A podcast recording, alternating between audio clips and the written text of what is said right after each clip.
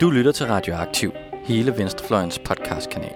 Vi bringer de nyeste nyheder fra klassekampen, dybdegående interviews, nørdede analyser og knivskarpe debatter.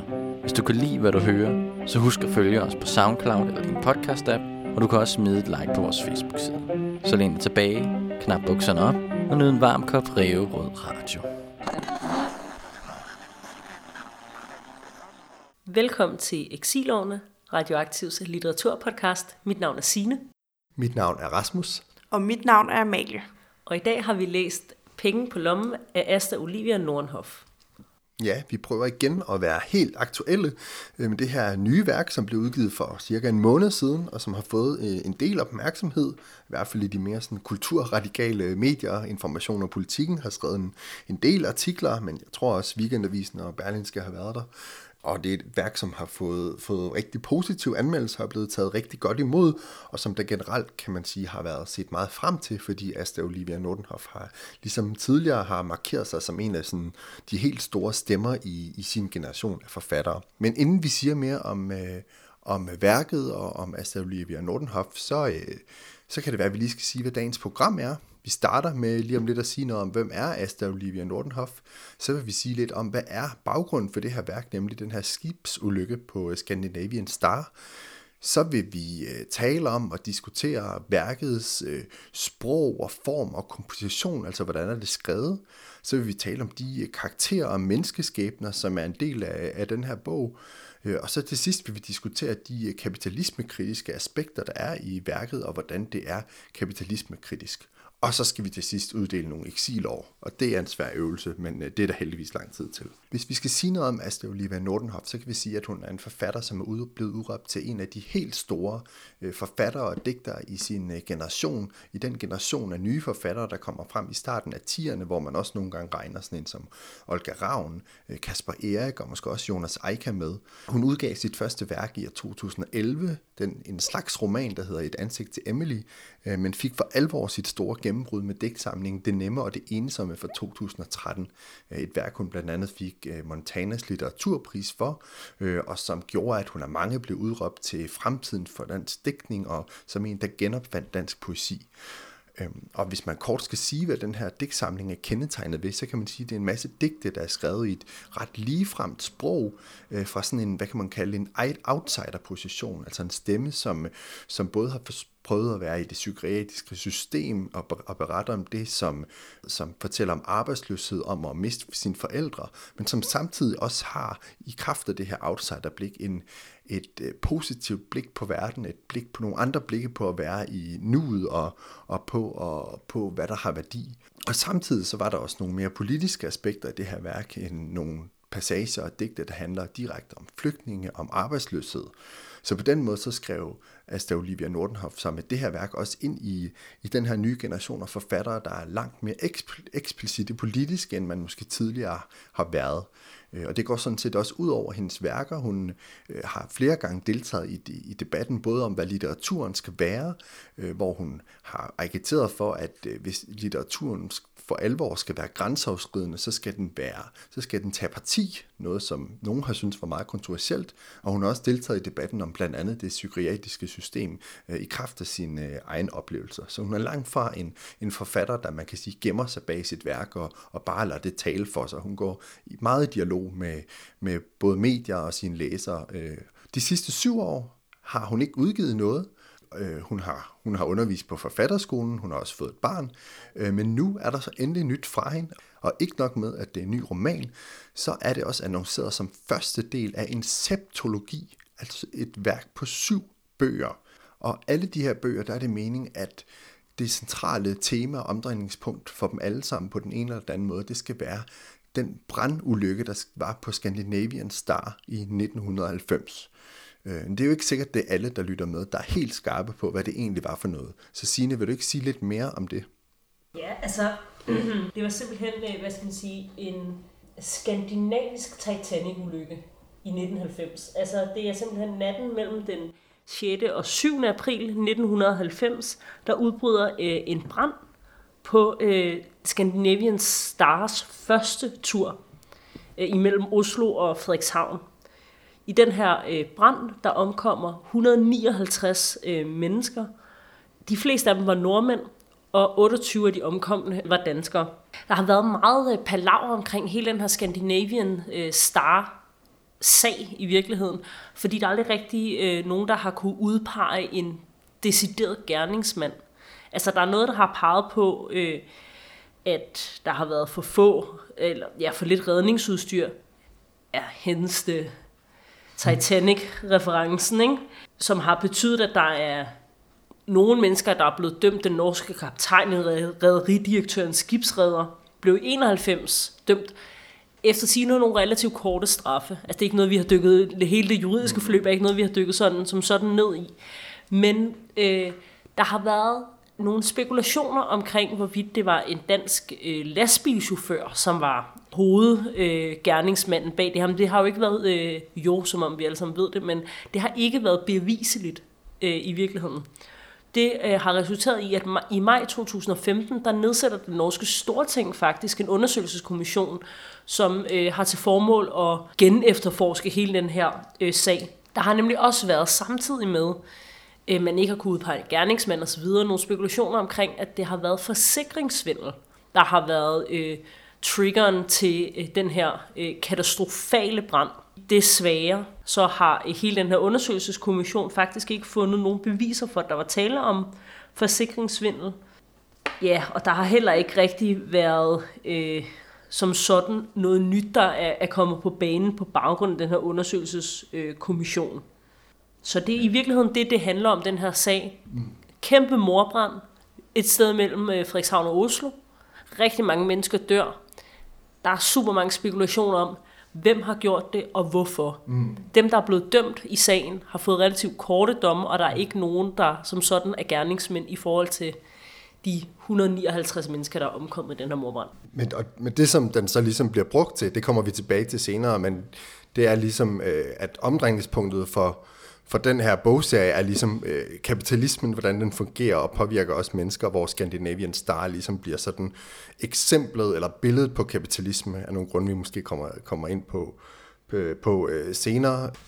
Men måske skal vi lige starte med at snakke lidt om, hvad er det for en bog, vi har læst overhovedet? Ja. Hvad, hvordan er den bygget op? Hvem er med? Øh, hvordan og hvorledes? Jo, man kan sige, der hvor, øh, hvor det er interessant, det er, at selvom det her er første bog i en øh, serie om Scandinavian Star, så optræder den ulykke egentlig ikke på voldsomt mange af siderne. Ja. Øhm, vi møder øh, den første jeg-fortæller på en bustur på Fyn, øh, hvor hun er på vej et sted hen, øh, og pludselig så får hun sådan et, et billede af en, en mand og en, en idé om en gård, hvor han måske har boet og står af for at undersøge det nærmere. Øhm, og det er sådan øh, introen til den her historie, hvor vi møder nogle forskellige karakterer i årene op til Scandinavian Star-ulykken øh, og følger deres liv, øh, både i den tid, men også med flere forskellige tilbageblik. Der, man kan sige, at der er ikke noget sådan klart handlingsforløb i, øh, i den her roman. Øh, vi har mere sådan en, en serie af bidder, vi får mm. rundt omkring, og hvor vi springer i tid frem og tilbage. Bogen er inddelt i en lang række forskellige øh, dele, tror jeg man kan kalde det. Det er vel ikke rigtig kapitler. Nej. som sådan. Øh, det er mere sådan inddelinger, og under det er der så forskellige tekstbider øh, af varierende længde, men mange af dem er egentlig relativt korte og sådan lidt brudte, øh, men, men hver, hver del har sådan en, en overordnet overskrift. For eksempel er der en af dem, der hedder Maggie vågner. Mm. Maggie er så en af karaktererne. Øh, og så får vi nogle forskellige sådan observationer eller små historier, som knytter sig til, til en morgen, hvor hun vågner. Der er også Maggies ungdom, eller så på den måde, så får vi, så springer vi ned og får nogle forskellige sådan brudstykker og oplevelser ja. øhm, på ja. kryds og tværs. Er det ikke sådan en plotdrevet bog? Det er mere sådan nogle billeder, der så tegner ja. et eller andet billede af nogle mennesker og nogle sammenhænge. Mm. Eller sådan noget. Jo, hvor man ikke altid forstår helt, hvad... Altså det, nogle gange så skal man holde tungen lidt lige i munden, eller måske gå lidt tilbage for at finde ud af, øh, hvor, er, hvor er det egentlig, vi er henne. Men også fordi ja. de er grebet forskelligt an, de her små dele. Ja. Øhm, nogle af dem, vi har som sagt en jeg-fortæller til at starte med, øhm, men på et tidspunkt giver jeg-fortælleren også ordet til Maggie, og så er det Maggie, der bliver en jeg-fortæller. Ja. Så på den måde, så, så bliver der egentlig brugt nogle forskellige greb øhm, som, til, at, til at tegne de her situationer eller billeder øhm, mm. på brudstykker af liv, som øh, udspiller sig i årene op til Scandinavian Star, som så på en eller anden måde er forbundet til øh, den her ulykke. Ja. Øhm, så er der et enkelt kapitel, der handler om ulykken, hvor ja. vi får sådan en meget nøgtern øh, først øh, indføring i, hvad er det egentlig, der er sket. Mm. Øhm, og også får øh, forfatteren meget klart på banen øh, med øh, et, øh, altså, hvor hun giver udtryk for, at hun mener, at det var forsikringsvindel, og det netop er, er sådan et billede på kapitalismen. Mm. Så man kan sige, ja, det er en bog i mange dele, hvor der bliver brugt en masse forskellige greb, og som prøver at tegne, øh, eller giver os indtryk af, af liv, som på en eller anden måde bliver påvirket af øh, Scandinavian Star. Mm. Hvordan synes I, det var at læse? Altså, jeg, jeg, jeg synes, det er så rigtigt nok, som Amalie siger, det der med, at man skal altså lige holde tungen lige i munden mm. til at starte med. Men når man så har... Jeg ved ikke, om, om I kender den der fornemmelse, men man har ligesom knækket øh, fortællerens øh, mm. sprog. Ja. Eller sådan, man kan ligesom, man kan fornemme i sproget, hvem er det, der taler nu, eller hvem er det, man på en eller anden måde øh, skal have fokus på i, ja. i den her brud. Altså, så synes jeg faktisk, det bliver meget klart. Men altså, man kan også godt mærke, at hun har skrevet digte. Mm. Altså, det er ekstremt komprimeret, synes jeg. Ja. Der er meget information på lidt plads, og ekstremt velvalgt ord. Jeg synes, man bliver grebet undervejs. Mm. Øhm, altså, jeg, jeg blev egentlig grebet fra starten, det her med sådan... Øh, jeg-fortælleren, der er på tur, får den her fornemmelse, det bliver jeg ret interesseret i. Mm. Men samtidig synes jeg også, det var interessant, hvordan det, der bliver det gribende i historien, det er, hvordan vi får mere og mere at vide om de her karakterer, som er flettet sammen. Ja. Altså, så vi, vores indtryk af, hvem de er, og hvad de gør ved hinanden, det skifter undervejs. Mm. Ja. Øh, og det er ligesom det, der sådan er spændingselementet, hvor for eksempel er der en af hovedkaraktererne, der dør undervejs, og det bliver afsløret meget hurtigt. Mm. Vedkommende bliver syg, så et par sider senere, så dør vedkommende. Så det er ikke sådan en, det er ikke, det er ikke sådan selve handlingsforløbet, der, som gør, at jeg bliver grebet, fordi der får jeg egentlig ret hurtigt at vide, hvad der sker, har jeg ja. en oplevelse af. Men den måde, de er flettet sammen, og hvordan de påvirker hinanden, og hvordan de bliver set fra forskellige vinkler, øh, det, det er sådan ligesom det, der udfolder sig, og som gør den enormt spændende at læse også. Ja. Øhm, ja, men jeg er fuldstændig enig, man kan mærke, at hun er digter. Ja, det synes jeg, jeg havde også et op... Jeg, jeg, jeg var fra starten ret vild med hele den måde, den var skrevet på. Jeg synes, det var sådan helt vildt, både smukke og sådan lidt bizarre billeder, eller sådan noget, men meget sådan...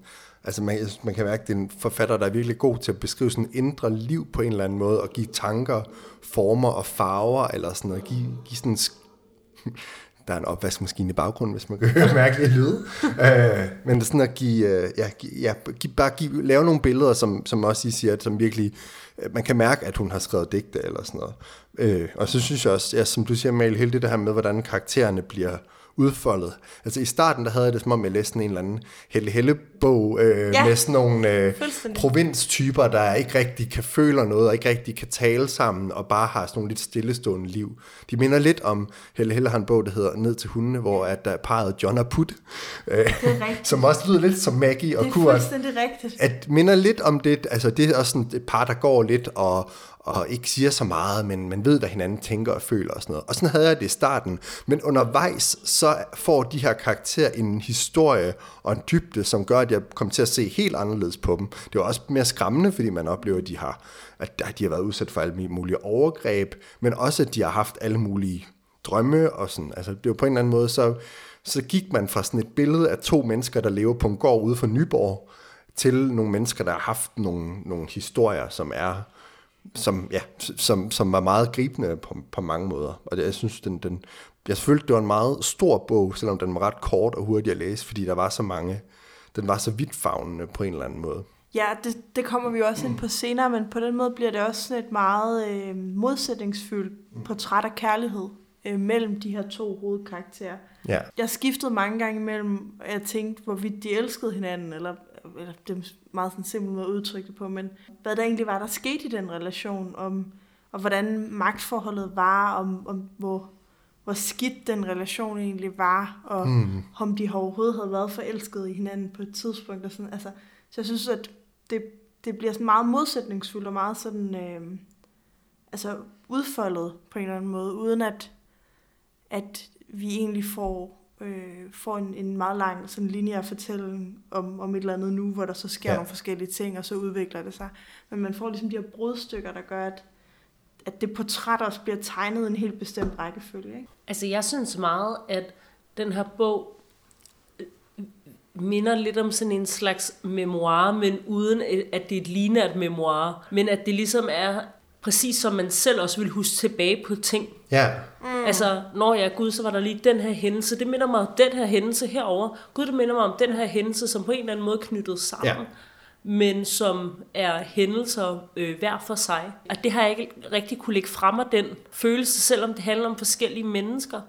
Så den der fornemmelse af at kunne skrive følelsen af at hidkalde sig minder frem. Ja synes jeg faktisk, hun har gjort virkelig, virkelig flot. Ja, jeg synes jeg netop også, fordi jeg synes, hun, hun kan bare lave sådan nogle præcise billeder på, hvordan, hvordan noget føles. Jeg blev mærke sådan en helt kort formulering, som lyder, det er så Kurt, der går ud på sin gårdsplads, i sin gård uden for Nygård, øh, hvor der står, ude på, på gårdspladsen var der tæt og stille af sol. Kurt standser op. Et øjeblik står også hans bevidsthed stille af en eneste solrig ødemark, så med et skvulp sætter den i gang igen. Eller ikke, jeg synes, jeg synes bare, der var så mange billeder, hvor man sådan kunne mærke det der. Noget stille af sol, det, er jo ikke sådan, det giver jo ikke mening sådan rent øh, fysisk set, men jeg, man kan bare mærke den der. Man står på et eller andet sted, der er helt stille af sol, og man, man står der lige et øjeblik, og så går tingene i gang igen. Men lidt i forhold til det, du siger, Signe, det der erindrings... Der er sådan en erindringskraft i det, som hun bare kan skrives frem med sådan nogle virkelig præcise billeder. Ja, og så danner det billeder, ikke? Altså som vi også var inde på før, så sker der en masse overgreb i ja. den her bog. Og det er jo, hvis der er nogen, der har hørt vores sidste afsnit, så talte vi meget om det, og øh, det her med tætte beskrivelser af det. Øh, og der er de her enormt kraftfulde. Det går, altså jeg havde i hvert fald den der oplevelse af, at det går sådan lige kroppen på en.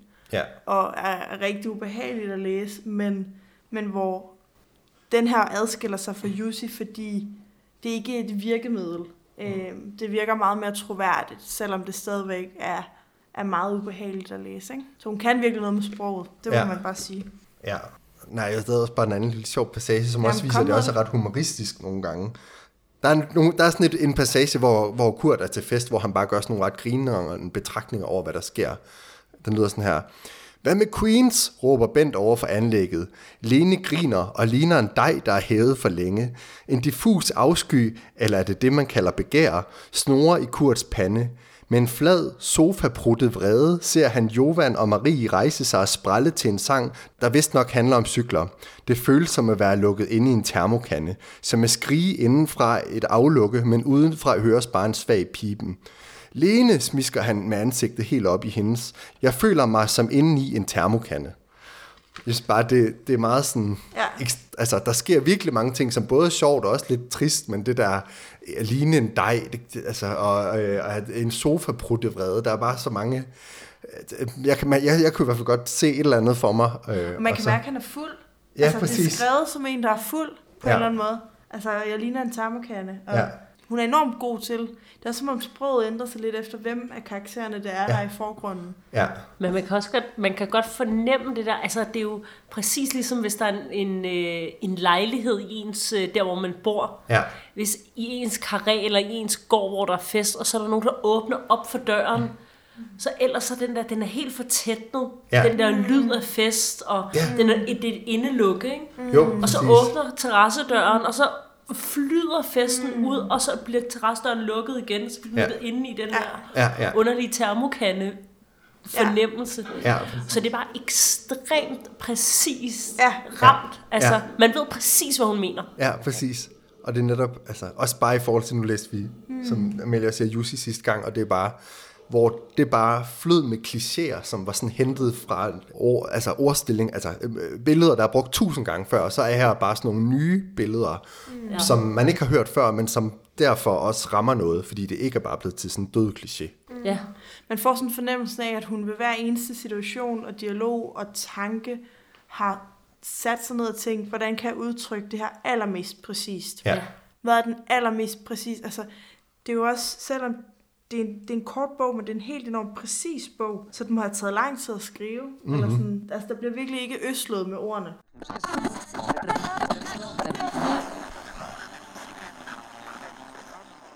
Jeg tænkte på, om vi skulle snakke om karakteren. Ja, ja. Nu har vi jo sådan uh, teaset lidt, hvem der var med. Man kan sige, Der er den her jeg-fortæller, som, øh, som indledningsvis er på en bustur på Fyn, og som så træder frem igen senere, måske særligt i beskrivelsen Scandinavian Star. Mm. Øh, sådan læser jeg det i hvert fald.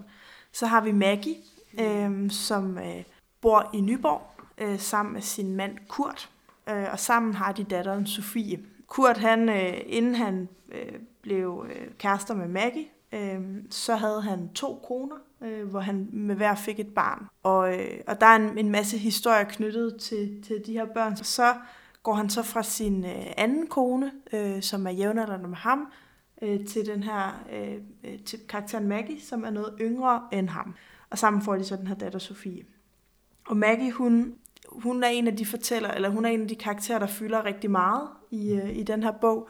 Øh, vi er både med hende i et øh, nutidigt forløb, vi er med hende i en masse overvejelser, hun gør om, om forholdet til Kurt, øh, og så er vi også med hende i en hel masse tilbageblik, øh, der starter med, at hun er 14 år gammel og bliver smidt ud hjemmefra.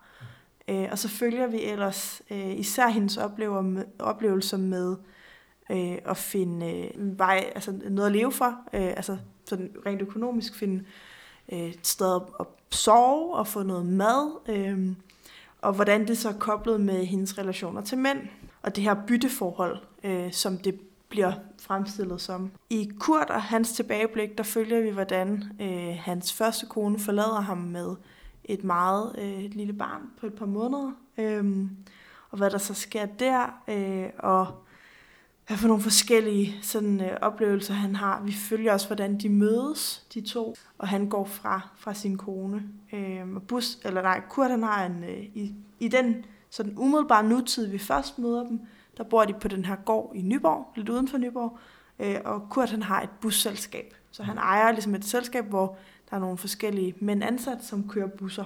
Og Maggie går derhjemme, øh, og deres øh, datter Sofie er lige flyttet hjemmefra for at studere. Det er sådan de tre karakterer, vi primært fortæl, eller følger, plus den her jeg-fortæller. Skal vi starte med at snakke lidt om Maggie? Hvad hun er for en, eller hvad? Jeg synes, det er svært at snakke om Maggie, uden at snakke om jeg-fortælleren. Ja. Mm. Jeg føler, hmm, jeg kan ikke rigtig lade være med at tænke på, om der er en eller anden form for processering i de to fortællere, Mm. Altså også det der med, at det er jeg-fortælleren, vi snakkede om det, da vi snakkede om kompositionen. Jeg-fortælleren giver ordet til Maggie. Hvad er det for en? Det er en usynlig relation, der på en eller anden måde er, også selvom jeg-fortælleren på en eller anden måde påstår, at vedkommende ikke kender Maggie, så ja. det er alligevel som om, at jeg-fortælleren er mere under huden på Maggie ja. end på Kurt. Ja. Er meget mere. Hun er klart tættest på Maggie, ja. og vi får vi er meget mere inde i hovedet på Maggie, også i de tilbageblik, der er. Og vi er meget mere inde i hendes krop også. Jeg, jeg synes nemlig også, at jeg-fortælleren har en eller anden sådan vilje og intention om at give Maggie ordet, eller sådan at behandle hende godt. Der er også sådan et eller andet sted, hvor, hvor der står, Maggie vil gerne have det her kapitel skal starte med noget lykkeligt. Øh, så ja. det er noget med et minde om at drikke cola eller sådan noget. Mm. Så det er også, altså, der er også en eller anden sådan... Øh, at der er sådan en eller anden øm relation over for fortælleren og Maggie, men jeg som jo selvfølgelig også kan tolke som, at det er en sådan selvbeskrivelse. Men jeg læser det også som en eller anden sådan, jeg ved ikke, det er, det er bare sådan, det er, ja, det er en meget vild måde at sådan bringe fortælleren og fortællerens relation til sin karakter ind på tekst i teksten på en eller anden måde. Men også fordi man, man ja, lige præcis, man kan sagtens jeg kan sagtens sætte mig ind i den der fornemmelse i virkeligheden. Det der med, sådan som jeg læser Maggie, så har hun måske også haft lidt svært ved at tilkæmpe sig øh, en plads og en ja. stemme og sådan noget. Så det hjælper forfatteren, eller øh, ja. jeg fortæller hende faktisk til. Hun hjælper hende til at have en stemme, som er øh, vigtig og så kan det godt være, at hun synes, at øh, kapitlet skal starte med, at hun er, er glad og gerne at drikke cola eller et eller andet. Mm. Men hvis det betyder noget for hende, altså, og det, det kan jeg faktisk meget godt lide. Mm. Jeg får sådan en fornemmelse af, at øh, jeg-fortælleren har lavet interviews med Maggie. Altså, mm. at, at, der, at hun har lavet sådan et eller andet livsverdensinterview eller sådan noget med hende, hvor, hvor de har øh, talt om, om eller, altså, eller narrativt interview, eller et, et interview, hvor de sådan har talt om, om hendes liv, eller sådan, det er som om, at Maggie har betroet hende de her ting, ja.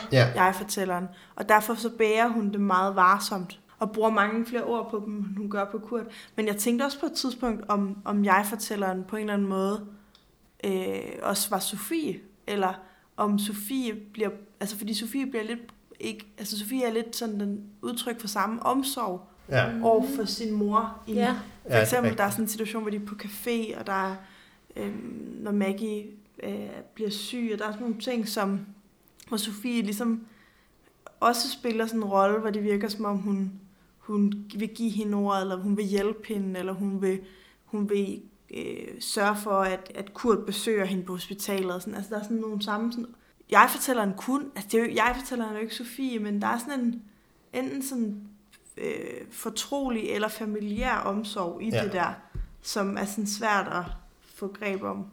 Ja, der er en omsorg, og jeg tænker, det er jo også, men jeg, som du siger, Signe, altså Maggie er jo en karakter, som har haft et, et rigtig, et hårdt liv, og som har, har haft svært ved at, at, at, at komme til ord, og, måske, og ikke har så mange at snakke med, eller sådan noget om de her ting. Så der er også et eller andet projekt om netop at give en stemme til en person, som også er faldet uden for systemet. Altså vi hører jo også om, hvordan hun ligesom har været øh, inde i de sociale systemer og beskæftigelsessystemet, ikke rigtig passer ind, ikke passer ind på arbejdsmarkedet, ikke øh, rigtig har passet ind derhjemme i sin familie og sådan noget. Så der er også et eller andet sådan med at hjælpe nogen på vej øh, til at komme med deres historie, men også med en eller anden omsorg for, at det skal ske på en ordentlig måde, eller sådan noget. Men der er også netop sådan en afstand nogle gange mod i, der er på et tidspunkt der, øh, hvor der bliver skrevet om de øh, voldtægter, Maggie har oplevet som øh, 14-årig og, og 18-årig, hvor, hvor fortælleren skriver sådan noget med, øh, Maggie blev voldtaget som 14-årig.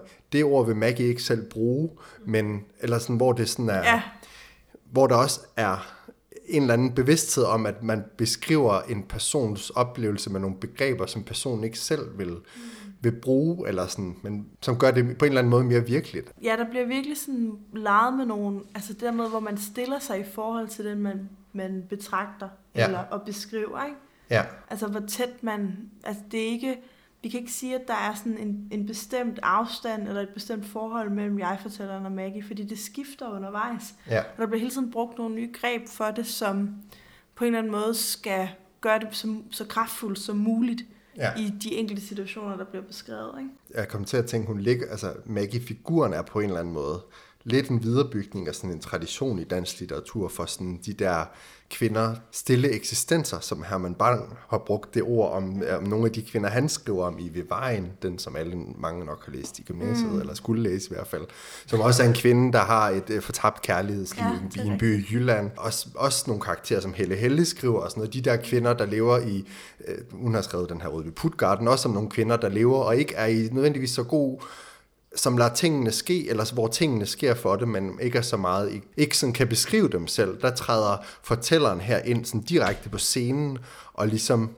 går i dialog med Maggie om at få den her fortælling om at være en stille eksistens, eller sådan udgrænset eksistens ud, eller sådan. Det synes jeg bare er meget interessant greb. Jeg har heller ikke kunne, lade, kunne lægge det der fremme i virkeligheden, og det med alle karaktererne i bogen, at det kunne virkelig være hvem som helst. Der findes jo så mange Kurt og Maggie Ja. rundt om i byer uden for øh, Nyborg og Svendborg og Bogens øh, og Hirtshals, så jeg kunne blive ved. Ikke? Altså, de findes derude, og det er jo i virkeligheden også lidt den almindelige persons fortælling, uden at det bliver trivielt. Jo, på samme måde så bliver der jo skildret et miljø, altså omkring måske særligt Kurt, men, mm. men også Maggie i virkeligheden. Det her, blandt andet de her fester og Så værtshusmiljø. værtshusmiljø, ja. noget med, at man henter noget ned på tanken. Øhm, der er den her lille virksomhed, der er sådan, altså, altså det er jo også en miljøskildring, som starter et sted, og så viser den sig at indeholde noget helt andet, fordi Ja. ja. der hvor vi starter med de der skildringer, så, så tænker man måske, at, øh, at det også kunne være, at, at det kunne være mange forskellige, men jeg synes i virkeligheden, at det bliver tristere og tristere, altså, Mm. fordi, fordi de her overgreb udfolder sig. Og man kunne jo nok også have det liv uden alle de overgreb, ikke? Altså, Ja, det, altså, altså at det er jo klart det, jeg hæfter mig ved. Det Ja. er jo ikke, øh, hvad skal man sige, overgrebsdelen, men det nej, er den det, måde det, det er en at helt leve almindelig sit del. liv Ja, på. ja, Ja. præcis. Altså, der, jeg tror sgu, der er mange mennesker, der går på tanken Ja, ja, præcis. og henter whatever. Og det, men det tænker jeg nemlig også, men det er også der, at den sådan netop giver dybde til de. Altså, for det er sådan nogle, når man nu er flyttet til København og føler sig som københavner, kan man godt tænke, så der lever der en masse, der lever bare sådan nogle trivielle liv eller sådan noget, hvor der bare er gået til tanken. Men her, der, er- der, det får bare, der er en kæmpe forhistorie, eller, eller sådan, det, det er som om det får, ja, det, det giver sådan dybde til nogle karakterer og mennesker, man bare vil tænke ikke ja, bare havde et eller andet liv, der bare fulgte en skabelon eller sådan Ja. noget. Det gør det bare overhovedet ikke. Altså, som kunne have haft alle mulige forskellige fortider, men, men som har lige specifikt den her. Jamen, jeg bare, en sidste ting om Maggie, Ja. det er hele det her, jeg synes, det der også er interessant, og også nogle gange lidt hjerteskærende og hårdt, det, eller, men beskrivelsen af hende giver også enormt meget plads til sådan alle de ambivalenser, der er i hende, både i forhold til de her øh, øh, overgreb, hvordan det her føles, og også hendes forhold til Kurt. Altså, han, han begår også overgreb mod hende, og gør alle mulige grimme ting ved hende, og hvordan hun på, en, på den ene side hader ham, og faktisk ikke gider at gå i seng med ham mere, men på den samme tid elsker ham, og ikke kan lade være med at øh, blive ved ham, og sådan noget. Alle de her, altså det får bare meget plads til, at der, at der kan være alle mulige ting i spil på én gang. Der er plads til alle mulige modstridende sider og følelser. Jo, hvordan det langsomt bliver sådan en glidende udvikling også, ikke? Altså fordi, ja. Hvis man, jeg prøvede på et tidspunkt sådan at tænke mere sådan lineært over den der relation, og hvad vi får at vide, der sker i hvilken rækkefølge. Ja. Og, og, og det får vi meget lidt detaljeret, men, men man får sådan en klar fornemmelse af, at de er glædet ind i den der relation. Altså Ja. de, de er glædet ind i den måde, han taler til hende på, den måde, han fysisk behandler hende. Og hun kan heller ikke helt selv holde rede på, hvad der er sket, hvornår. Nej. Men pludselig så er der bare sket en hel masse ting på et tidspunkt, som, som hun så også må forholde sig til bagefter. Eller sådan. Og, Mm. så der er sådan en, for en, der sådan aldrig prøvet at leve et voldeligt parforhold, så synes jeg, det var ret sådan, det var sådan meget, ja, netop nuanceret at læse. Eller Mm. sådan, altså, hvad er det egentlig, der, der sker i, altså, og hvor skrøbelige kan sådan nogle relationer være, og Mm. De har begge to nogle forskellige forhistorier, og hvordan det spiller ind, og sådan, altså det bliver meget komplekst fremstillet, synes jeg. Ja. Mm. Skal vi Ja, prøve skal vi prøve at at snakke? Kurt? Skal vi uh, tage, tage hul på Kurt? Ja, det må Som vi jo nok hellere. Ja. Han er jo den anden del af det her komplekse øh, parforhold. Mm. Også med en hård baggrund, som Det også man du sige. fortalte om, Amalie. Han Ja. har eh, haft nogle konflikter med sin familie, har ikke følt sig så godt tilpas. Der er en eller anden scene, hvor han oplever, at hans far er, oplever, at hans far er slagter og øh, går meget, reagerer meget mod det, men bare bliver til grin. Og så er, der, øh, er han også... Øh, bliver han forladt af sin kone med et barn, må trække på gaden for at forsørge det her barn, men ender med at, at må øh, aflevere det på et børnehjem. Selvom vi slet ikke er så meget inde i hovedet på Kurt, så er han også, er han også en ret kompleks person, som vi får mange sider af. Altså, vi møder ham jo som sådan ham her, der har Kurts øh, busvognsfirma, eller Kurts busser, der øh, ja, kører nogle øh, tu- turistbusser, og har et forhold til Maggie, men øh, som, øh, som vi i starten ikke rigtig forstår er sådan et overgrebsforhold, men det bliver rullet så ud for, bliver så tydeligt for os senere. Øh, Og så efterfølgende, efter det får vi så at vide, at han har haft et barn, som han, må som han måtte aflevere på et børnehjem. Så vi får sådan en, ja, en karakteristik af en, en mand, der er en overgrebsmand, men for os samtidig alle mulige andre elementer af ham, som gør ham til sådan også en ret kompleks mm. øh, karakter. Jo, og vi kommer, altså vi, vi kommer ikke tæt på ham på samme måde, som at vi får de her sådan meget øh, kropslige beskrivelser af de overgreb, han bliver udsat for. Man får, en- altså det er igen den der sådan interviewfornemmelse, jeg fik, altså at jeg fortæller måske også havde interviewet ham, og han bare ikke havde beskrevet med lige så mange ord, eller Ja. han havde været svær at gengive, eller jeg ved det ikke helt, men, men måske passer det også til den karakter, at han ikke, Ja. at hans erindringer ikke er lige så kropslige, som hendes er. Måske, Mm. der er en, måske det er en del af en karaktertegning, at, at hendes erindringer er mere kropslige. Ja, man kunne læse det også lidt som om, han er sådan også en eller anden øh, formet af sådan patriarkalsk øh, idealer og Ja, præcis. giftig maskulinitet i forhold til, at han, han har lidt svært ved sådan at han har svært ved at håndtere s- svære ting. Han er, når han bliver presset, så reagerer han med vold. Øh, han, har, han har også svært ved det, da Maggie bliver syg. Øh, besøger han hende overhovedet ikke. Han har svært ved det. Men, og det, det synes jeg, og, og også hele det her med, at han vil drive et vognmandsfirma, ender med at vil købe øh, en del af det her øh, firma, der så senere køber Scandinavian Star, at han vil tage hævn og sådan noget. Han har sådan en maskulin drift i forhold til at skulle hævne sig og sådan noget. Men samtidig er det også rum, altså bliver det også beskrevet for, hvordan han også har været en omsorgsfuld far eller sådan noget. Så jeg synes, han er sådan en, ja, en karakter, der på en måde både er fanget sådan i sådan et patriarkalsk, en patriarkal struktur, men samtidig også er noget andet. Men jeg synes i virkeligheden, at det understreger meget fint den der kompleksitet eller nuancerigdom, der i virkeligheden mm. kan være også. Ja, du kan godt være som øh, mand fanget i nogle patriarkalske øh, strukturer, men der er også hos nogen et, et rigt følelsesliv, eller ja. der er også helt andet i starten af bogen, hvor han beskriver den omsorg, der han drager for hesten, Ja.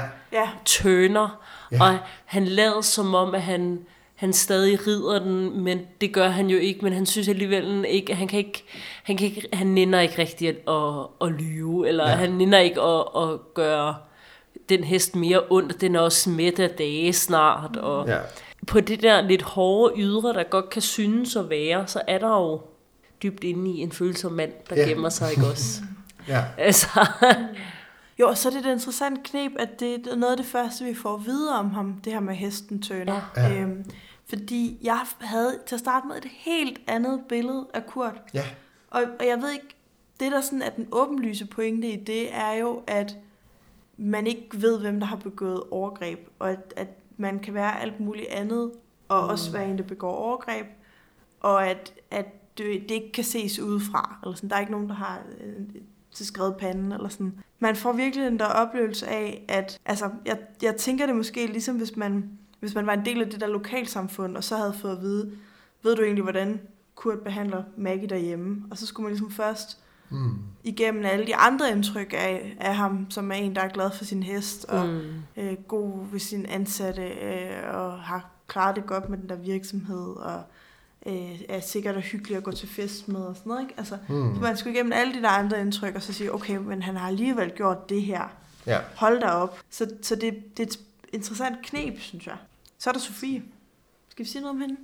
Altså man kan måske sige, hun er jo sådan, hun, hun er jo faktisk den mindst tragiske skikkelse. Hun. Det vi ved om hende, der hun kommer på universitetet, og øh, hun finder sig en kæreste, som så er en øh, pige, og det går egentlig meget. Det, er sådan Det set bakker ikke, moren det, helt. hører vi ikke om nogle Nej. problemer, om det er der sikkert øh, nogle udfordringer, øh, hun oplever. Men, men man kan sige, hun er jo sådan ligesom, hun, hun er jo på en eller anden måde morens projekt, eller sådan, hun bliver det, moren gerne vil have hende til, men derigennem bliver hun også fjernet sådan lidt fra Maggie, eller sådan noget. Der er flere beskrivelser, det er så Maggie igen, men af hvordan hun sådan forbereder, hvad hun skal sige til hende telefonen, og at Maggie føler sig sådan næsten øh, set ned på af sin datter, eller sådan noget. Så hun bliver på en eller anden måde sådan, det, en- det etablerede samfund på en eller anden måde. Ja, det synes jeg egentlig er meget mm, sådan øh, godt set. Hun er ligesom sådan, ja, det ved jeg ikke, en, en lidt en stereotyp på en eller anden måde på sådan et establishment-agtigt. Altså, og så er der nogle, har hun nogle quirks, som mange øh, almindelige, velfungerende mennesker har, og det der med, at hun har et forhold til en pige, betyder ikke noget. Altså, Og, og vi, vi får også at vide, at hun ikke kender de her historier. Altså, hun ved ikke noget om hverken moren eller farens fortid. Det mener Maggie i hvert fald ikke, hun gør. Øh, så hun, hun har ligesom kun oplevet at have det godt og ikke mangle noget. Det er sådan det, Mag- Maggie tænker om det. Ikke? Mm. Men selvfølgelig, hvis, hvis der er sådan en dynamik i, i en forældrerelation, som den vi, vi ser komme frem her, så er det svært at forestille sig, at, at barnet ikke har kunne mærke det overhovedet. Men, men der er i hvert fald sådan en klar idé om, at hun, hun er uvidende om alt det, vi ved. Hun er sådan et symbol på noget, der fungerer og fungerer godt, og ja. som drager omsorg Ja. øh, for sine forældre, som har haft det svært. og så samtidig bliver brugt som en eller anden sådan, noget af det, der øh, som forældrene kan finde deres mindre værd i, eller, eller Ja, sådan, måle sig altså, op mod. måle sig op mod og føler sig mindre værdige ja. i forhold til på en eller anden måde, som måske også netop, som måske så er en genspejling, eller sådan et billede på den måde, de har i det i forhold til hele samfundet og systemet i det hele taget. Men det synes jeg faktisk er meget interessant. Altså, et interessant blik igen for at vende tilbage til, øh, hvis man trækker alle de der øh, skrækkeligheder ud af Maggie og Kurt, så tror jeg, at der findes også mange forældre ude i det ganske mm. land, hvis unge mennesker kommer på gymnasiet og tager øh, måske en videregående uddannelse, måske en lang videregående uddannelse, øh, som så øh, sidder tilbage i en forstad til Ringkøbing og selvfølgelig er stolte og glade og se, hvilket vidunder menneske vi har produceret, men måske også et eller andet sted føler Ja. en form for mindre værd. Det tror jeg er fuldstændig rigtigt. Altså, det er sådan helt tidstypisk Ja. øh, karakteristik, eller, eller sådan ligesom, at nogle af de her miljø, øh, altså miljøbeskrivelser også er så almindelige, mm. så, så tænker jeg også, at den dynamik måske i virkeligheden er så almindelig. Eller sådan, og, det, og nok især i, i sådan vores generation, der tror jeg, at der er mange, der har, kan have sådan en oplevelse. Eller, altså, det er i hvert fald noget, som jeg synes, man tit stod på, at der er nogen, der fortæller om. Altså sådan, jeg arbejder på universitetet, og der er i hvert fald mange af mine kolleger, der har fortalt om sådan, så spørger mine forældre, hvordan det går ud på skolen, eller sådan noget. Altså så, ja. så jeg tror, det er sådan en ret, ja, Ja, ret en oplevelse af det, ens børn stiger. Det er også lige en børn stiger i social klasse også på en eller anden Ja. måde. Eller sådan, eller ikke, ikke, og, ikke, og det, betyder, det er der jo mange, sådan strukturelt set er der jo mange, der har gjort det over de seneste par årtier, fordi mange er startet på universitetet, hvor, hvor deres forældre ikke har været det. Eller sådan. Det kan der være mange grunde til, men det er i hvert fald nok også en meget almindelig oplevelse, det der, at ens børn ligesom overgår ind i, i økonomi og uddannelse og sådan noget. Og dermed kan man føle sig sådan mindre værdig.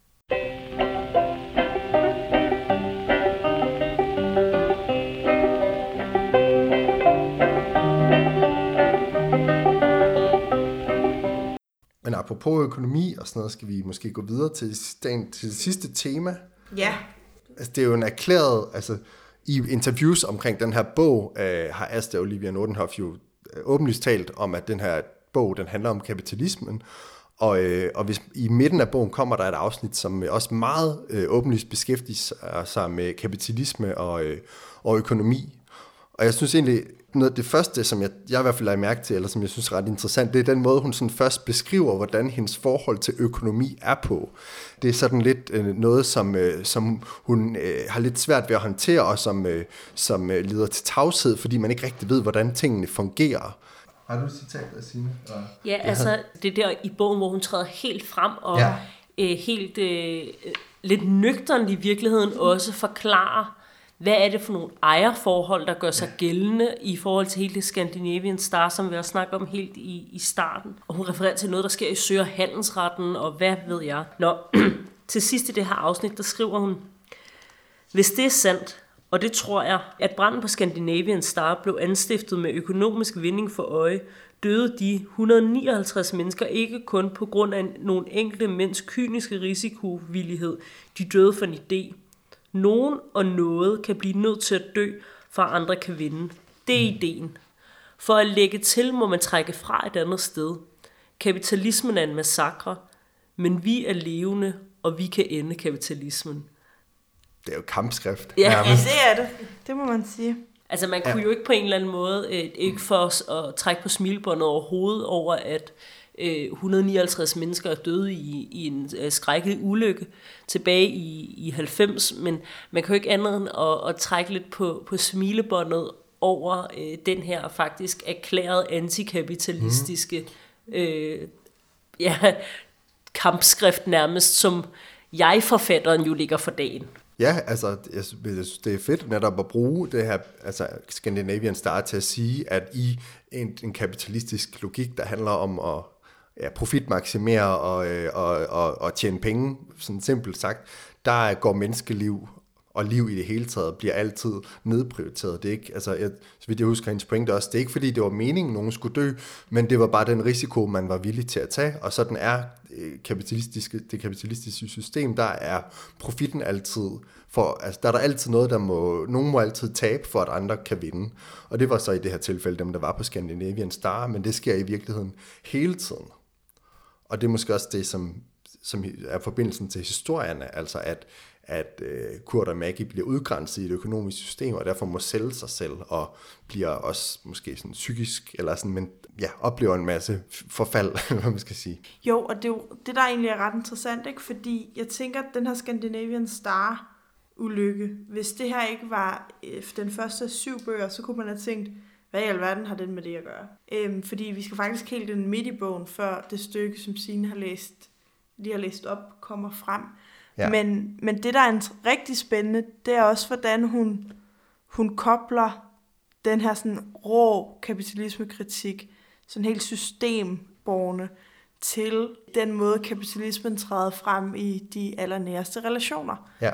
Øhm, at, at det er i virkeligheden også det, der er, der er så meget styrken i, øh, i det her værk.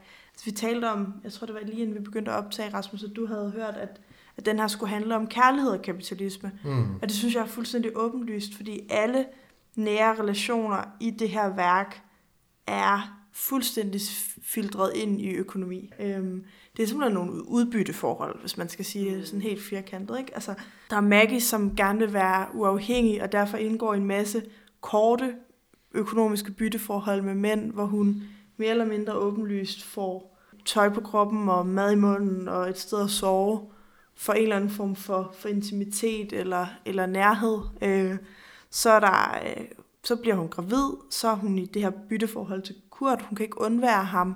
Det går pludselig op for hende. Hun er faktisk økonomisk afhængig af ham. Øh, Som hun også, der står i bogen på et tidspunkt, så skriver hun, at det går op for hende, at hun faktisk er bedre stillet økonomisk ved at blive i ja. et usundt forhold, end Præcis. hun ville være ved skilsmisse. Altså det siger også et eller andet om, hvad ja. fanden er det, der ja. vægter højst? Det, ja. det følelser eller økonomi? Ja. Ja. ja, og økonomi bliver på en eller anden måde basis, hvis man skal bruge ja, ja. den term, for, for alle de sådan følelsesmæssige relationer, helt til sådan krøllen på den snor, som er, da Sofie som en voksne datter går ind og overtager Kurts økonomi, da han er, er gammel. Ikke? Mm. Så der er simpelthen, altså der sker sikkert også alt muligt andet i den relation, men, men det vi blandt andet får båret frem er det her med, jamen hun går ind og tager over på økonomien. Ja. Så der er simpelthen penge i det hele. Ja, det er sådan en marxistisk pointe, at basis, altså det, produktionsforholdene og de økonomiske strukturer er basis, også for hvordan vi kan føle og, mm. og omgås hinanden. Og når man netop er, altså, er nederst, er en del af arbejderklassen, eller øh, pjalteproletariatet, eller hvad man kan sige, mm. så... Øh, så, så er man prisgivet mm. og, og udbytte sig selv, også når det handler om følelsesmæssige relationer, mm. kan man måske sige. Jo, at vi får det sådan fuldstændig sort på hvidt at vide. Både Maggie og Kurt kommer i de her situationer, fordi de ikke har nogen penge. Altså, de har ikke mm. nogen penge på lommen, som, ja. som titlen Nej. sådan vil referere til. Ikke? At han har ikke penge til at give sit barn mad, hun har ikke penge til at få et sted at bo. Øhm, så hele den forhistorie, som knytter sig til dem hver især, den handler om, at de ikke har nogen penge, og de ikke kan indgå i det bytteforhold, vi har, har i det kapitalistiske samfund, på en måde, der gør, at de så kan få dem. Ja, de passer ikke ind på arbejdsmarkedet. Nej. Der er sådan et eller andet øh, et sted, hvor der er beskrevet, at Maggie, hun er sådan en, der ikke kan være på arbejdsmarkedet, hun har brug for dage, hvor hun kan græde og ryste af angst, eller sådan bare det der, ja, ikke, når man ikke kan indgå i produktionen øh, på en stringent måde, så bliver man udgrænset og bliver nødt til at udbytte sig selv endnu mere.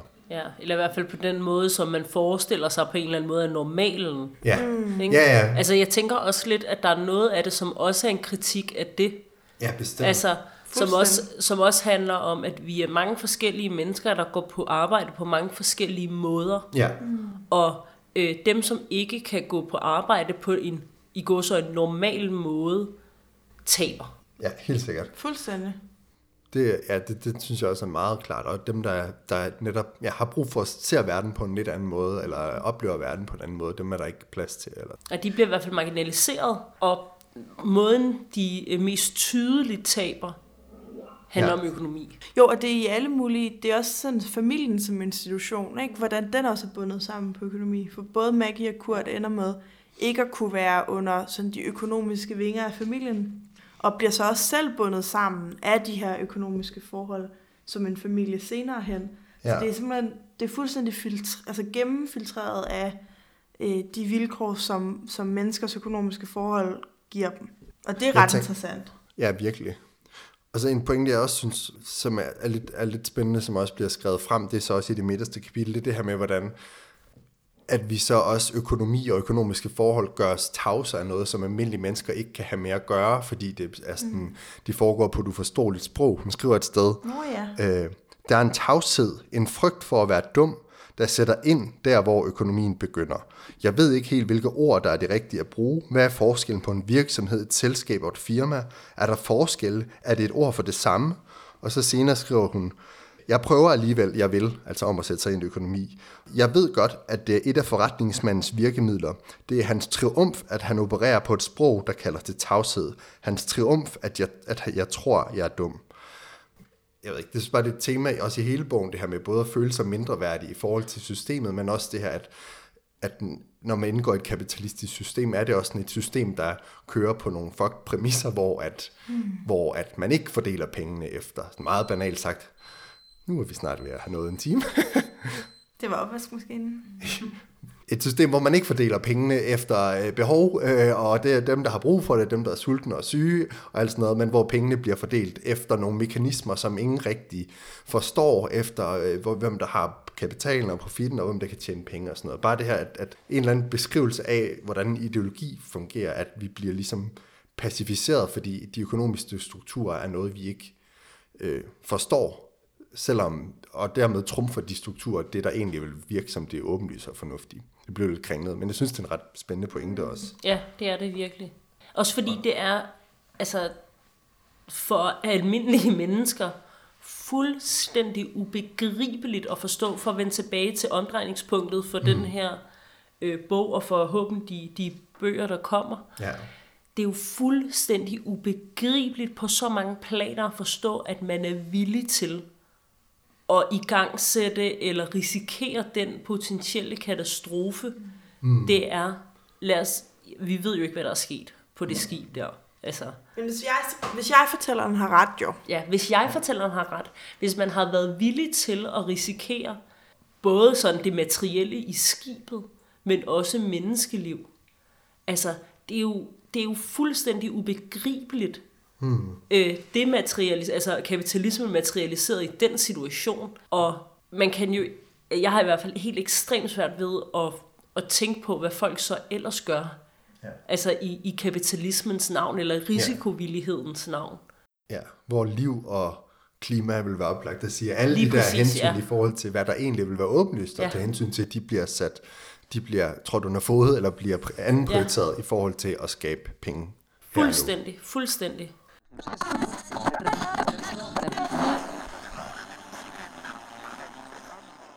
Ja, med de ord om den her bog, så tror jeg simpelthen, vi er nødt til at prøve at give os ud i at give nogle eksilår. Mm. Og det er jo svært at give eksilår på øh, en serie, som øh, kun har lavet den første nu. Så burde vi vel vente, til vi havde læst alle syv bøger. Men jeg tænker, vi er nødt til at give den et skud. Hvem lægger ud? Hvem? Ja. Jamen altså, jeg vil faktisk gerne sige noget i forlængelse af, af hele den her snak om kapitalismekritik og så videre. Så synes jeg faktisk, det er meget interessant, hvordan at man kan på en eller anden måde genaktualisere en tragedie, der er sket for 30 år siden. Hmm. Øh, lave noget helt ekstremt smukt litteratur, som jeg faktisk synes, det er.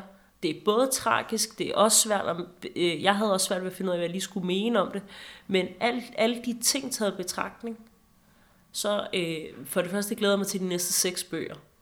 Men det giver mig også anledning til at tænke på, hvor mange andre øh, tragedier, ulykker osv., mm. som i virkeligheden er øh, igangsat af ond, kapitalistisk, spekulativ øh, risikovillighed. Mm.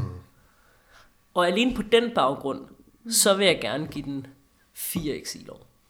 Jamen, jeg er, også, jeg er også ret højt op at ringe. Altså, jeg, ja, som du siger, Signe, jeg synes både, den har nogle rigtig, rigtig store litterære kvaliteter. Jeg synes virkelig, det var en oplevelse at læse, både sådan, altså, sådan litter, fine litterært, at det var så med godt håndværk, men også, jeg blev også ret rørt over af mange af de billeder, der kom, og mærkede det meget. Og synes jeg også bare, det er så fedt, at der lige pludselig kommer sådan et nærmest essayistisk afsnit om kapitalisme, lige på hårdt, altså bare kapitalismekritik. Det, er også, det synes jeg også er meget, meget for, forfriskende. Øhm, og sætter alle mulige tanker i gang. Og den der kombi af sådan rigtig flot litteratur og øh, lige på hårdt kapitalismekritik, synes jeg virkelig også fortjener mange eksilår. Så jeg altså, altså jeg vil også gerne give den, jeg vil, jeg vil også gerne give den, øh, give den fire år. Og hvis hele serien kommer, så vil jeg godt, hvis den er lige så god, så vil jeg godt svinge mig op på fem. Jeg synes også, vi har at gøre med noget, noget rigtig godt her. Og, og jeg tror i hvert fald, det jeg sådan er allergladest for, det er, hvordan den kobler, øh, kobler to retfærdighedsprojekter i virkeligheden. Dels det her retfærdighedsprojekt i at fortælle særligt Maggies historie og give hende ordet og en stemme for, for den karakter, men for, også for alle dem, der er som hende. Øh, og så lidt det samme retfærdighedsprojekt i at give øh, de her 159 mennesker noget mere, altså give, give en fortælling, som, som om ikke andet har en, en konklusion, eller øh, kan drage noget ud, men så i hvert fald beskæftige sig med dem nu, hvor, hvor sådan det juridiske system, der findes i, i øvrigt det kapitalistiske samfund, ikke har formået at afslutte det. Altså, jeg, jeg tænker, der ligger sådan to, et dobbelt retfærdighedsprojekt i virkeligheden i det, øhm, og som bare er udført helt enormt dygtigt, øhm, og øh, laver en, en meget sådan menneskelig, øh, meget menneskelige portrætter af øh, kapitalismens ofre, om så det er i de nære relationer, og, og hvordan mennesker påvirker hinanden der, eller om det er, det er en, en morbrand. Øh, så jeg tror også, jeg ligger på fire. Øh, og så kan det jo være, at vi skal genbesøge øh, de her, altså Altså, jeg vil gerne love så meget, som hvis vi stadig laver eksilårene, når alle syv bøger er udgivet, så, Så laver vi vi, en special. Ja, det synes Ja. jeg, vi gør. Og det, var, det er på ingen måde voldsomt behageligt at læse hele tiden, men jeg synes, mm. man skal give sig selv det, at man læser dem. Fordi mm. de, altså, det er bare enormt dygtigt lavet, og det er enormt, øh, altså det, det virker, og det er, samtidig er der, der er enormt mange sådan helt komplekse forhold og niveauer og, og ting, man kan udlede af det her. Altså, Samtidig med, at det faktisk er enormt let læst. ja, Mm-hmm. Altså, det er ikke fordi, det er kompleks litteratur. Nej. Nej. Altså, det er ikke komplekst sprog, mm. men det er alligevel en bog, der har så mange lag, at man med lethed vil kunne læse den igen. Ja. Men det er rigtigt, det kræver ikke, at man har alle mulige litterære, litterære Nej. referencer at trække på, eller, eller er, altså selvom det er kom, komprimeret sprog, så det er ikke sådan uforståeligt. Nej, eller slet sådan, ikke. Det, på den måde er det også i et politisk perspektiv sådan ret tilgængelig litteratur, og men det er nok ikke altså, øh, har samme øh, salgsværdi som Yuji. Øh, men øh, Så jeg tænker, vi skal give en varm og stærk anbefaling til Penge på lommen fra eksilårene. mm. Og så håber vi, I lytter med næste gang. Vi ved ikke helt endnu, hvad vi skal læse. nej, vi havde jo talt om, Vi havde talt om Dyb Halmbæks øh, til min søster, Det er rigtigt. Ja. som jo har nogle øh, interlitterære referencer i sig, men Ja. øh, nu må vi se. ja, Og så har vi fået vores første lytterhenvendelse med øh, en opfordring til noget, vi kunne læse. Ja. Og den vil vi jo rigtig gerne have flere af. ja. Send Så det skal I bare fyre afsted. Så, Og med de ord, Ja, og med de ord. Undskyld. Nej, det jeg skal brøvler. Så der siger jeg bare afslut. og med de ord, så er der ikke andet tilbage end at sige tak for i dag.